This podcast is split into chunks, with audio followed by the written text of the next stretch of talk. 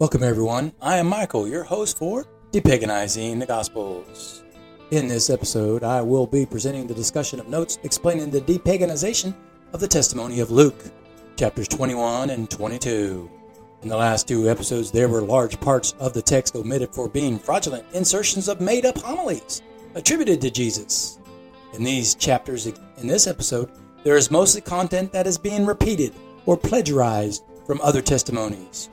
It seems the heretics who created the testimony of Luke did not have much to write about except to plagiarize and editorialize text from Matthew's testimony, or to fabricate their own and attribute it falsely to be the words of Jesus. The first note explains the omission of verses 1 through 4 in chapter 21. The story of an old woman putting copper coins in the poor box has been omitted as fraudulent there was no purpose for the story as a point of teaching the message of Jesus, and it only had the purpose to support the Catholic doctrine of tithing and giving to the church. The main purpose God had for anointing Jesus to be the Christ in the time of the Roman conquest was to redirect his chosen people who had betrayed God by worshiping the false gods of the Romans in exchange for money. All stories being attributed to Jesus that involve any kind of money are false teachings created by the Roman Catholic Church and its pagan theology. All Christian denominations that ask for a tithe or take monetary gifts in lieu of tithes are practicing the forbidden worship of money as a god because of the curses injected into this testimony by heretical pagans.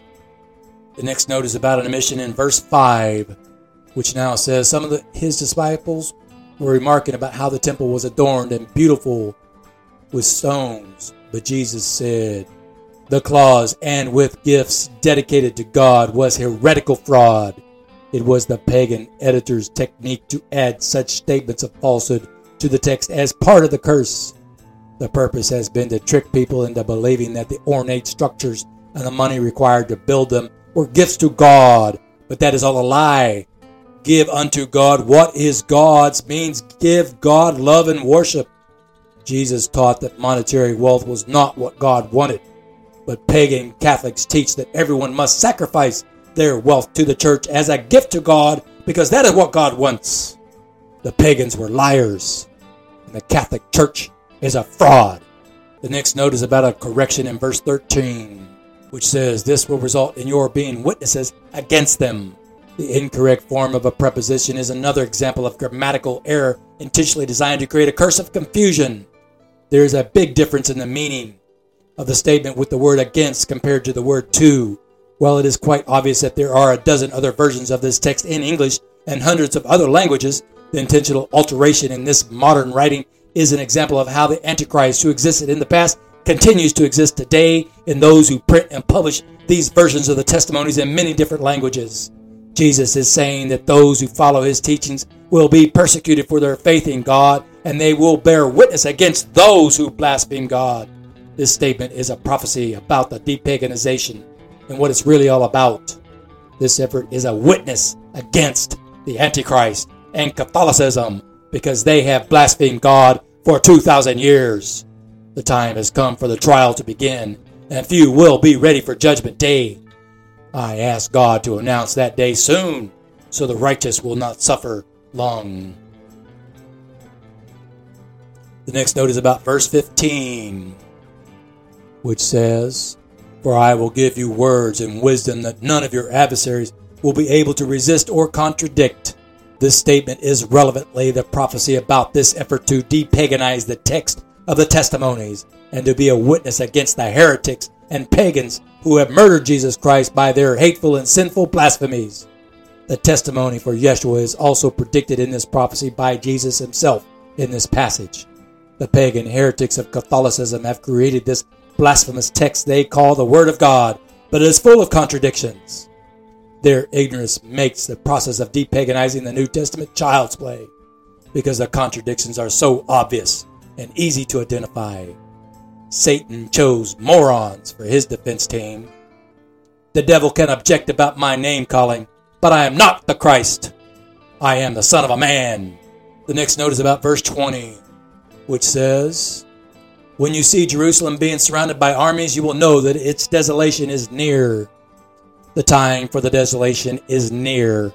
because Jerusalem is currently surrounded by armies. The end time prophecy spoken about by Jesus in this testimony is one of the only few parts of the original testimony about the life of Christ that exists in Luke's testimony. The purpose for it to appear mixed in this testimony and surrounded by fraud is to curse its occurrence and prevent the depaganization from being successful. Surrounding the truth of a prophecy by an army of fraudulent editorialization is the symbolic representation of this passage about Jerusalem being surrounded. The armies surrounding Jerusalem are the armies of false gods, the armies of Islamic nations, the armies of heretical Jewish nations, and the army of the fraudulent Christian nations are all people who worship false God and surround Jerusalem today. Gathered together in this one location at this one time in history, God will announce the day of judgment for all of them. Luke was a heretic, and he plagiarized the true testimonies about Jesus. God's eternal truth and the true prophecies of Jesus Christ have survived in these paganized texts to become the most important parts prior to Judgment Day. The second coming of Jesus Christ is at hand, and the time is truly near. Be ready and repent of your sins. Accept the Holy Spirit and praise the one and only God of the universe. Do not say Jesus was the Son of God, because that will be rewarded with an express ticket to hell. The next note is about the correction to verse 33, which now says, Earth will pass away, my words will pass away, but heaven is eternal. The original text clearly said that the words of Jesus Christ are eternal. But that is a lie and a curse. Heaven is eternal because that is the kingdom of God. Christ's words are only existing as long as mankind exists on the earth, and that will not be much longer. The contrary concept of saying that the words of Christ were eternal is inconsistent with God's eternal truth because God is eternal. The words of Christ will only last until Judgment Day, which will also be the end of all life on earth. The Earth will continue to exist as a lifeless, irradiated rock in space orbiting a yellow star endlessly. Unless God decides to renew life on it again thousands of years later. But the words of Jesus Christ will no longer exist. There will be no need for them.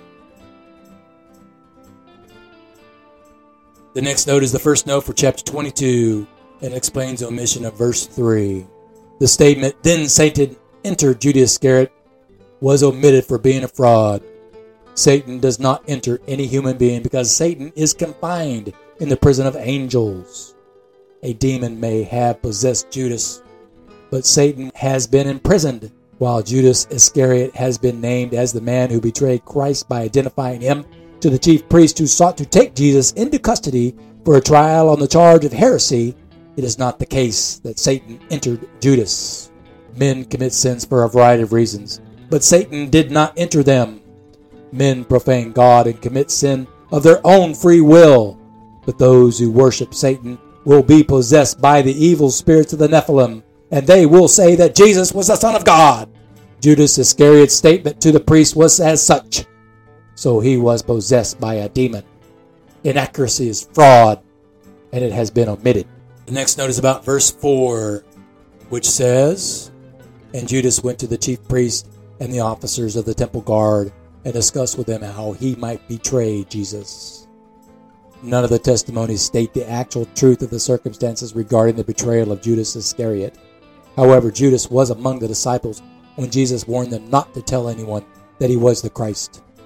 Iscariot's betrayal was that he went to the priests in the temple and told them that Jesus was claiming to be the anointed one of God. The Jewish priests were heretics who had bargained with the Romans to have power over the people.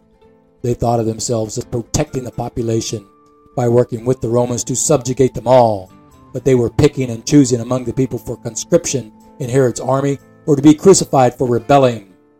They saw Jesus as leading a rebellion because of the large numbers of people who attended his sermons instead of going to the temple to listen to them. Jealousy and greed were the crimes of the heretic Jews who persecuted Jesus for leading the people to freedom from the oppressiveness of the pagan Romans and those heretic Jews. The next note explains the mission of verse 19. The statement, This is my body given for you, do this in remembrance of me, has been omitted because Jesus did not perform a satanic ritual simulating the consumption of human flesh and blood. Neither the consumption of bread to represent the body of Christ nor the drinking of wine to represent the blood of Christ are acceptable, because this concept originated in pagan rituals associated with the heresy of Melchizedek, which has been a deep fake curse of satanic rituals that are actually performed in the remembrance of the offspring of the fallen angels known as the Nephilim. According to the book of Enoch, the offspring of the fallen watchers ate and drank the flesh and blood of all living creatures, and they consumed human flesh and blood as cannibals. The rituals of consuming bread as flesh or wine as blood had no precedence in Jewish tradition or scripture until the alterations made in Genesis during the Second Temple period. The heresy of that alteration has been exposed as fraud by examination of the translation of the Dead Sea Scrolls, specifically the Genesis Apocryphon and Scroll Fragment 11Q13. The next note is about a correction in verse 20, which now says, After supper, Jesus took his cup, saying, This cup is the covenant I make with you, and that I go to prepare a place for you where you will be with me in everlasting life. It has been corrected to reflect the true symbolic gesture of the offering of his cup was a covenant like in a Galilean marriage proposal.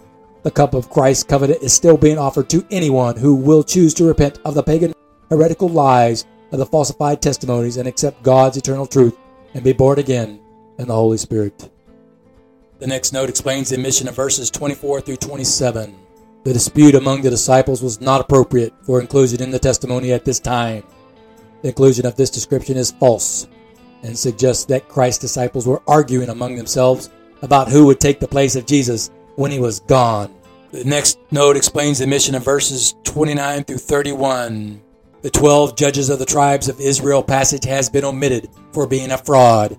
It has already been shown that Jesus would not have said this statement because only God will be the judge of others on the day of judgment. Additionally, one of the disciples would betray Jesus and not be among the twelve. They would become eleven. This discrepancy is proof of the fraud committed by the heretic who created this passage and falsified it in the text of more than one testimony in an attempt to give it validity. Additionally, the omitted passage had the purpose of implying support for the fraudulent theology of the Holy Trinity, which is blasphemously polytheistic. The next note explains the omission of verses 35 through 38. The passage about being numbered among the transgressors and trading cloaks for swords is a fraudulent editorialization falsely attributed to being spoken by Jesus. The passage was a complete contradiction of the true message and teaching of Jesus Christ, and it reflects the sentiment of the heretic pagan Luke, who fraudulently wrote this document. Christ would not have told them to sell everything and go buy swords. This statement does not appear in any other testimony. Additionally, Christ would not have cited Isaiah chapter 53 verse 12. The Catholic Church of the Middle Ages created this curse by adding this passage to justify their arming of men and murdering of thousands of innocent people in the, in the name of Jesus.